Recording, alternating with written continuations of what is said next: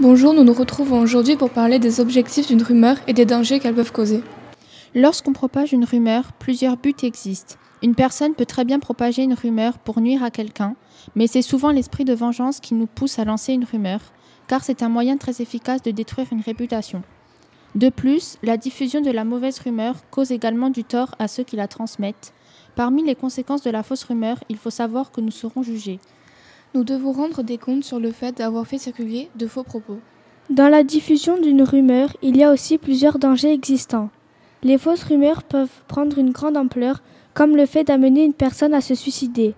Il y a aussi le fait qu'une personne se renferme sur elle-même et ne veuille plus avoir contact avec le monde extérieur par peur des critiques et des jugements qu'elle peut recevoir. Une personne victime de rumeurs peut très bien envisager de ne plus venir au collège pendant un certain temps par peur de recevoir des moqueries venant de la part de ses camarades de classe. Et puis, certaines fois, une personne est tellement attristée par le fait que des rumeurs se propagent sur elle qu'elle finit par sombrer dans la dépression. Donc, nous en concluons que les personnes qui propagent des rumeurs blessent les gens et gratuitement et que cela doit cesser.